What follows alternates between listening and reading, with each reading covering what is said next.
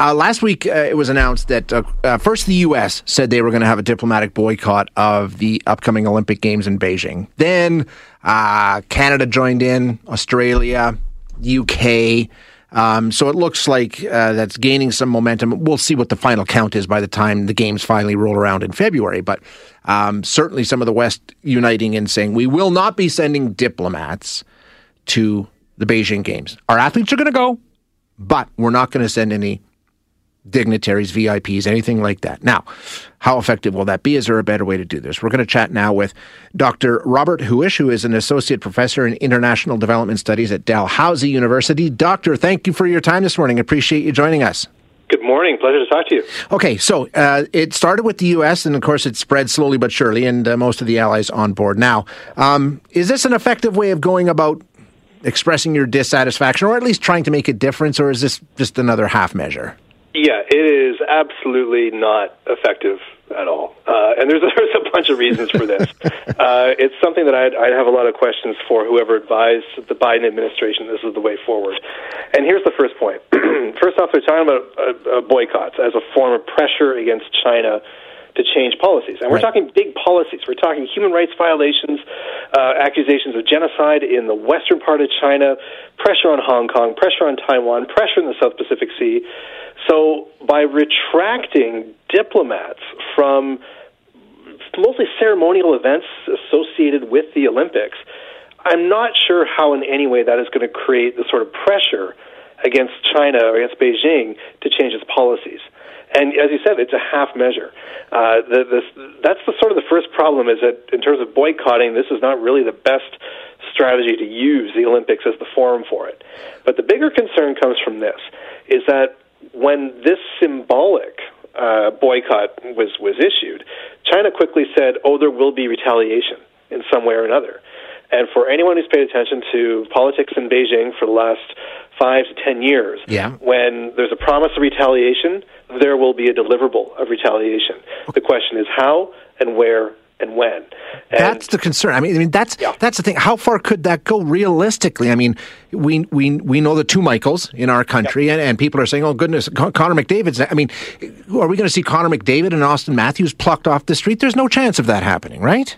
Well, there there could be, and there's a couple factors to this and it might not be just a, a you know a brazen abduction in that sort of sense, but just look at the the the way that the the chips have fallen here. So where the Beijing Olympics are going to take place, they call it closed loop management. So that means nobody in or out of the Olympic Park uh, unless they're coming in from outside of the country. So even Chinese athletes have to quarantine there for 14 days. So there's no free movement with with you know in or out of the place. Right.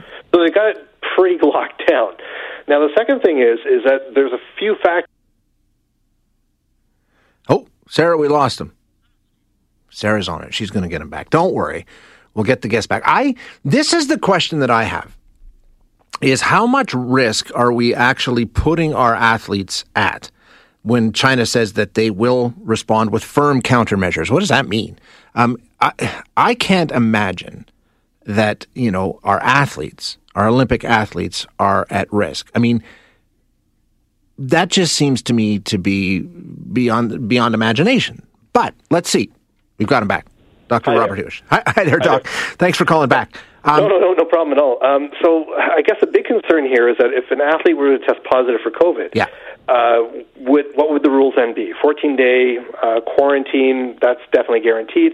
Could there be something else afterwards? We're not sure. And the big thing that always is a concern with the Olympics is doping, doping and narcotics. Yes. Even in this, uh, this the, the Summer Olympics in Tokyo, there were four people who were detained in Japan for, for cocaine possession. And doping and narcotics in China is very, very serious business. So that's where most foreigners are detained in China for that.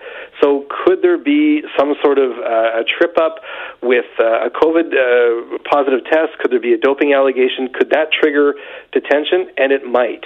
Uh, now, the biggest problem with this is we've also seen that China in the past, if they've got a problem with the United States, they don't necessarily attack the United States or put pressure on it right. directly. Instead, they'll put pressure on the allies. And now that Australia, Canada, the UK have all fallen into step, these are the countries whose athletes and whose uh, diplomats who are maybe not in the Olympics or anyone else a part of the Olympic delegation themselves, that's who the target would be on. And we've seen that before. I mean, you, you, like we mentioned the two Michaels before, that was an entire proxy battle, yeah. if you will, between China and the United States that Canada was stuck in the middle of. You could see that happen again, you're saying? Exactly. It's, it's what we call a proxy punching bag. So we've seen similar pressure put on Australia. There was a lot of tariff wars that were going on between uh, China and Australia when, when Australia was purchasing these uh, these submarines, and, and there's other economic dealings with the U.S. And so China said, "Well, we're going to start boycotting your beef and, yeah. and your wine in that way." So this is something that is old hat for China, and it, usually it's targeting key industries. If it's going to be canola fields, uh, or if it's going to be Atlantic lobster or Australian beef or New Zealand wine, but they're also not impervious to putting pressure on athletes. And I'm just thinking to the track record that China has shown about singling out athletes in the U.S. who have already spoken out about their human rights issues. In particular, the Houston Rockets and the Boston Celtics. Uh, both teams were effectively boycotted. So they've done things like this before. Um, so an all-out boycott is really the only way that if you really want to send a message and you really want to do something and not put your own athletes at risk, it should be a full-on boycott then. Exactly. I mean, the one one thing to do would just be to uh, ignore the Olympics as the stadium to create this political turmoil. Just to just to have gone by it. Well, too late for that now. Mr. Biden has has gone down this road. China has promised retaliation, and other countries have joined on board. So I think that the one thing in terms of making it more effective and to protect and ensure the safety of all of our athletes, if it's here, if it's in the U.S., UK, or Australia, would be to to withdraw the, the the teams right now because if there's a real serious concern about the way that China is governing its people, the way it's pressuring others in its region, uh, then it's got to be all or nothing.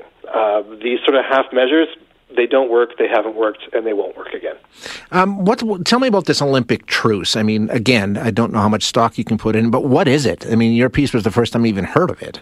Right. So the Olympic truce actually goes back uh, quite a ways to the ancient Olympics. So the ones in, in Greece that were back in the days of the of the Stoics. Now, uh, the, of course, the modern Olympics that uh, started up just around the turn of the 20th century, uh, that clause wasn't actually adopted until after World War II.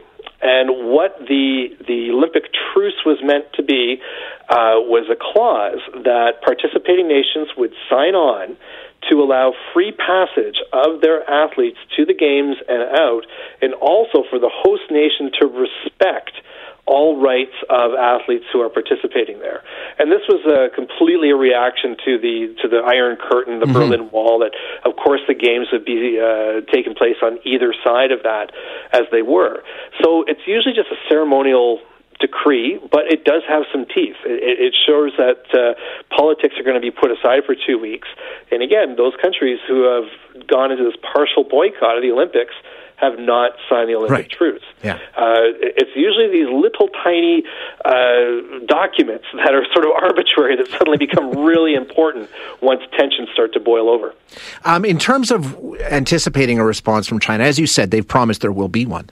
Um, do we have a, in terms of timeline? I mean, we know they're a patient regime and they'll, they'll do what serves them best on their own schedule. So, I mean, will be, are you anticipating they might take some action during the games, post games? What do you th- what do you think might happen here? My guess would be it will be either just before or just in the final days of the games. Uh, and again, we're we're sort of looking for that excuse for arbitrary detention. Right. Uh, not too much of a crystal ball that we have here, but you think about the strategy of even putting people in arbitrary detention. It does two things. Sends a message to other countries to say, "Don't mess with us. We're very much in control of our own area." And two, it sends a reinforcing message to people within China to say, "We are, you know." an authority, we are uh, we're powerful, and we do not tolerate this sort of bothersome behavior from other nations. And that's the key to it. And I don't think Mr. Biden's advisors thought about what it looks like within China in terms of the symbolic importance of exercising strength right now. Right, exactly, yeah. Uh, doctor, thank you so much for your time. Great discussion. Appreciate you joining us.